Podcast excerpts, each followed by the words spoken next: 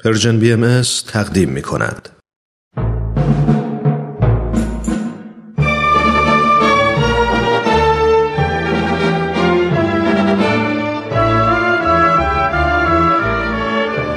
رادمردان جاوید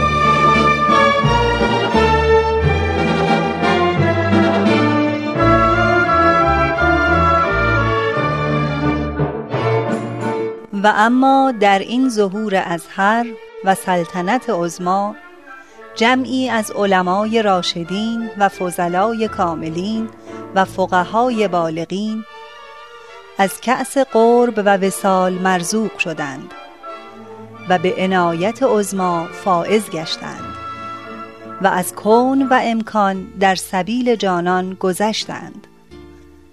همه اینها محتدی و مقر و مزعن گشتند برای آن شمس ظهور به قسمی که اکثری از مال و عیال گذشتند.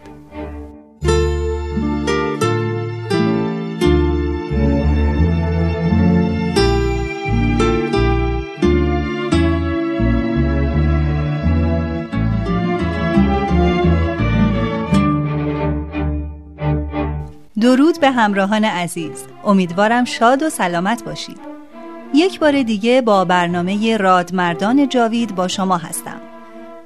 دوستان حتما به خاطر دارید که موضوع اصلی این برنامه بررسی شرح حال عدهای از علما و روحانیون تراز اول جامعه از آغاز پیدایش آین بابی و بهایی است که با وجود همه تنگناها و تعصبات از آنجا که منصف بودند و همیشه به دنبال حقیقت میگشتند به آین جدید ایمان آوردند.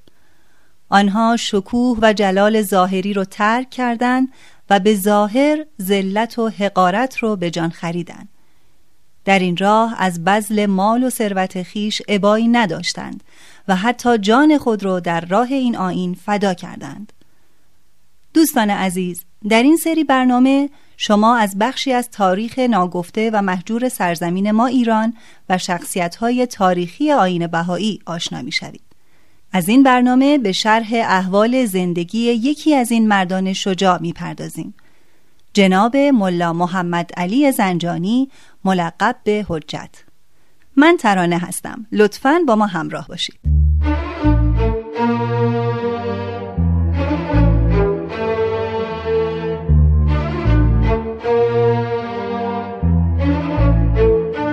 من ملایی بودم چنان مغرور و زبردست که در عصر خودم از برای احدی خاضع نشدم. حتی مرحوم حاجی سید باقر رشتی که ظاهرا او را حجت الاسلام و علم علمایش می دانستند. و چون روش من به طریق اخباری بود در بعضی مسائل با حضرات فقها اختلاف رأی داشتم. محمد شاه مرا به تهران خواست. آمدم. کتابهای مرا دید و مطلب را فهمید. خلاصان که با همه غرور همین که خبر ظهور آن جناب به من رسید و به قدر یک صفحه کوچک از آیات حضرت باب را دیدم هوش از سرم به در شد و بی اختیار در عین اختیار تصدیق حقیت ایشان را نمودم و حلقه بندگی او را به گوش محبت کشیدم زیرا که معجزه پیغمبر اشرف از ایشان دیدم. هرگاه انکار می کردم انکار حقیت مذهب اسلام را نموده بودم. پس تصدیق نمودم و قلاده اطاعت آن جناب را به گردن خیش افکندم و در مقام نصرت امر آن سید امکان برآمدم.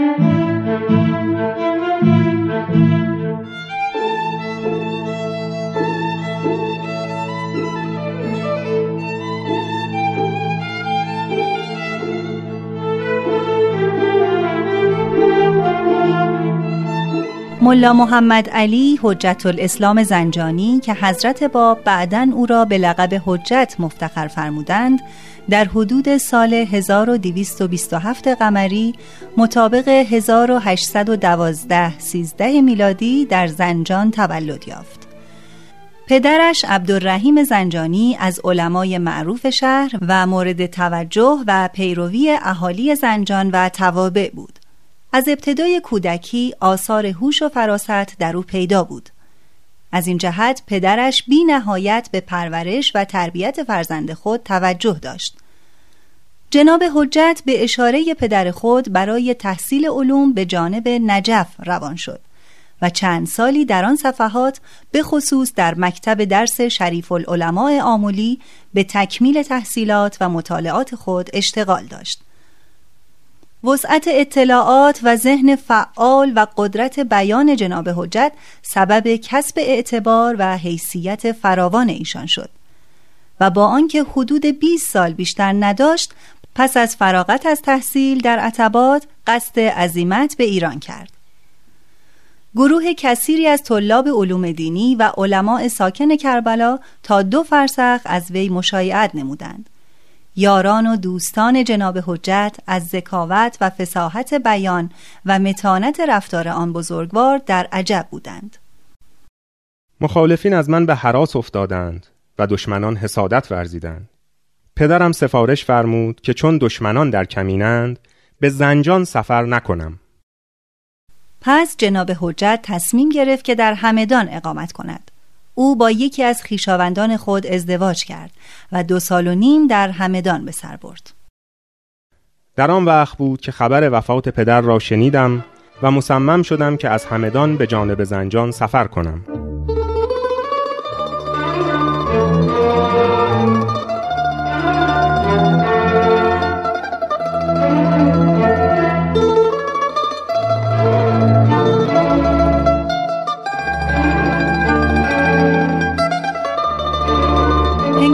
عزیمت از همدان اهالی آن شهر تا چهار فرسخ او را مشایعت کردند و از سوی دیگر مردم زنجان در بیرون شهر زنجان اجتماع نمودند.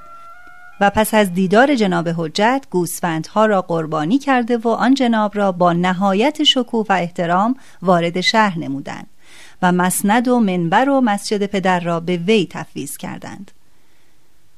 جمعیت بسیاری در مسجد مخصوصا برای استماع بیانات حجت جمع شده بودند. حجت زنجانی به موعظه و نصیحت مردم پرداخت.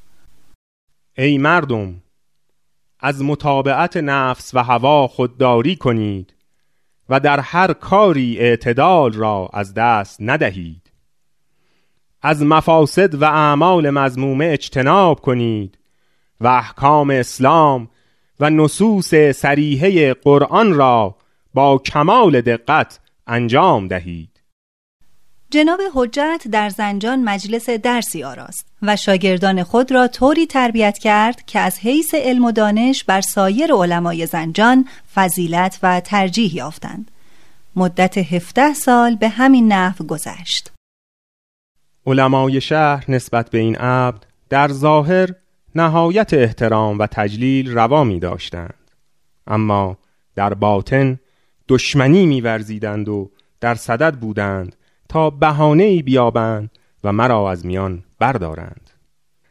علت این بود که در هر مطلبی از تقلید اجتناب می کردم و به تحقیق می پرداختم. به رفتار علمای زمان و طرز اخلاق و کوته فکری آنها علنا اعتراض می نمودم و همه آنها را همه را از نواب اربعه گرفته تا ساده ترین افراد ملاها مورد نقد قرار می دادم.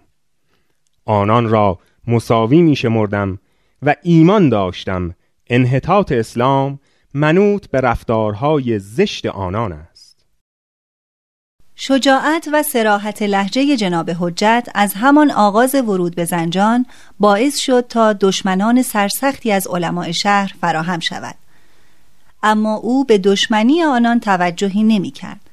به هر حال احاطه ایشان به معارف عقلی و نقلی اسلامی همینطور شدت تقوا و زهد و مجاهدت او را محبوب هزاران تن از مردم زنجان و توابع آن نمود به دستور او مراکز فساد و فحشا و بادگساری در زنجان تعطیل شد و زنان بدنام و بیپناه توبه کرده به حرفه و صنعتی مشغول شدند.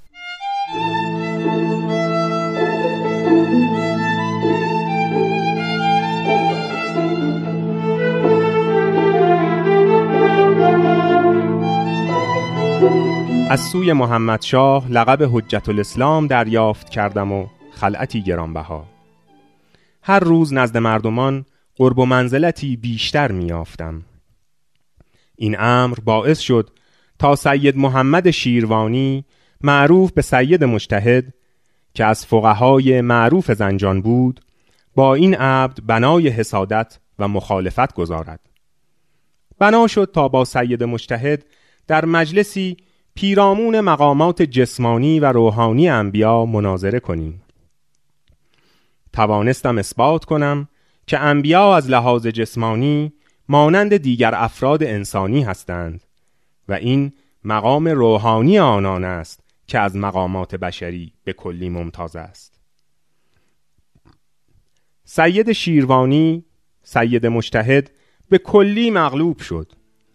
اما بهانه‌ای به دست آورد تا با دیگر دشمنان این بنده توطعه کند و به تکفیر پردازد. و افترای فراوان بر من وارد آورد.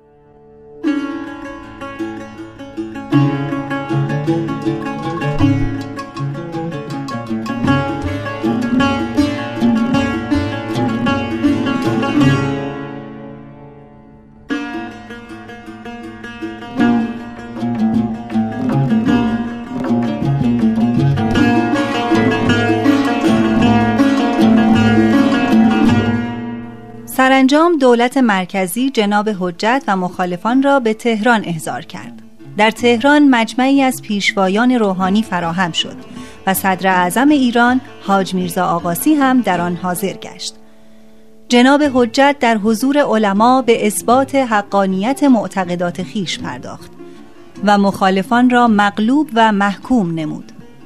در این مناظرات با آنکه حجت تنها بود برای اثبات نظریات خود دلایل متینی اقامه نمود که هیچ یک از علما قادر بر رد و انکار نشدند. اگرچه جمیعا در باطن با او مخالف بودند. ولی ظاهرا به واسطه دلایل محکم و متینش مجبور شدند تا صحت گفتار او را تایید کنند. محمد شاه که از حقانیت و تقوای جناب حجت خبر داشت به او انگشتری گرانبها و عصایی جواهر نشان اهدا کرد و حجت با نهایت عظمت و شکوه و احترام آزم زنجان گردید. اهالی زنجان تا خبر شدند با شادی به استقبال او شتافتند. اما پس از چندی خبر ظهور آین جدید همه جا منتشر شد و مجتهد فاضلی چون ملا محمد علی زنجانی نمی توانست نسبت به آن بی تفاوت بماند. هنگامی که مجده ظهور حضرت باب را شنیدم با تمامی دل مشتاق جستجو گردیدم. پس یکی از معتمدین خود یعنی ملا اسکندر را برای تحقیق به شیراز فرستادم. ملا اسکندر پس از ورود به شیراز چهل روز توقف نمود و به حضور حضرت باب رسید و عظمت امر ادعای آن حضرت را تصدیق کرد و به آین جدید مؤمن شد. به اجازه حضرت باب به زنجان بازگشت و زمانی رسید که جمعی از علما در محضر جناب حجت حاضر بودند. چه شد ملا اسکندر؟ آیا نزد صاحب دعوی جدید حقیقتی یافتی؟ این اوراق از آثار و نوشته های مدعی بابیت است. اینها را مطالعه کنید. هرچه بگویید من مطیع اوامر شما هستم. این چه حرفی است ملا اسکندر؟ اگر علما در این محضر نبودند تو را مجازات می کردم مگر نمیدانی که اصول دین تحقیقی است؟ رد و قبول من برای تو چه فایده دارد؟ اف بفرمایید آقا خبت کردم. اف بفرمایید. جناب حجت با دقت شروع به خواندن اوراق کرد. آیاتی را که ملا اسکندر از شیراز آورده بود و جناب حجت برای اولین بار مطالعه کرد از کتابی به نام قیوم الاسما بود که توسط حضرت باب نوشته شده بود. اما جناب حجت پس از خواندن یک صفحه بی اختیار به سجده افتاد و گفت شهادت می دهم که این کلمات از مستری نازل شده که قرآن از آن نازل شده. هر که به حقانیت قرآن معتقد است باید یقین داشته باشد که این کلمات هم بر حق است. کلمات الهی است. هر چه صاحب این کلمات بگوید چون من الله است اطاعتش واجب است. ای نفوسی که در این مجلس حاضرید همه شاهد باشید. من به صاحب این کلمات مؤمن هستم. اگر روز را شب بخواند و آفتاب را سایه بداند بی تردید فرمان او را اطاعت می کنم. زیرا حکم او حکم خداست. هر که به انکار او بپردازد خدا را منکر شده است.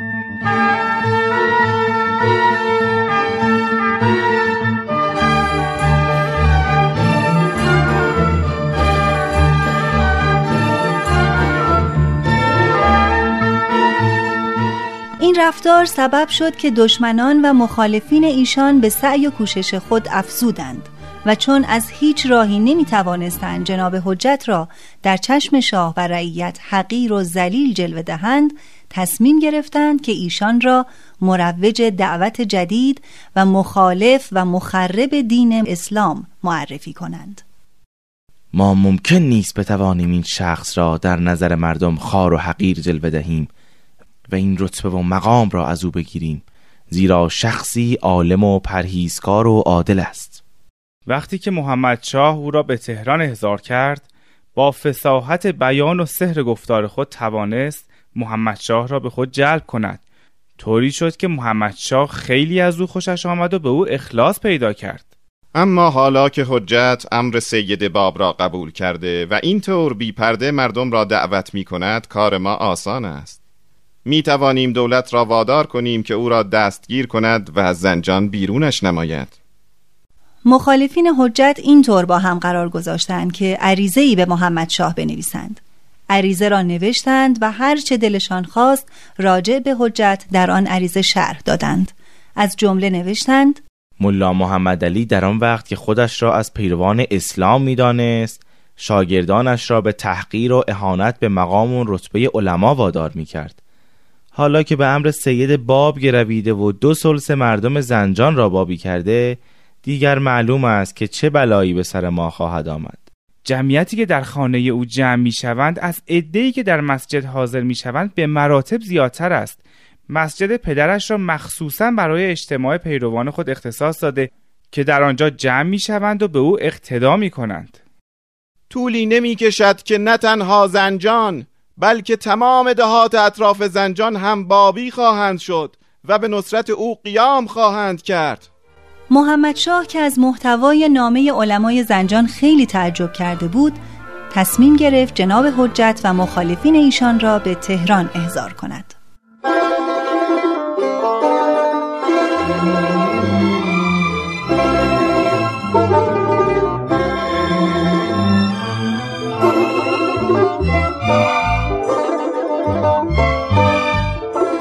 همراهان عزیز به پایان برنامه امروز رسیدیم. دنباله شرح احوال جناب ملا محمد علی زنجانی ملقب به حجت را در برنامه آینده پی می‌گیریم. تا بعد بدرود.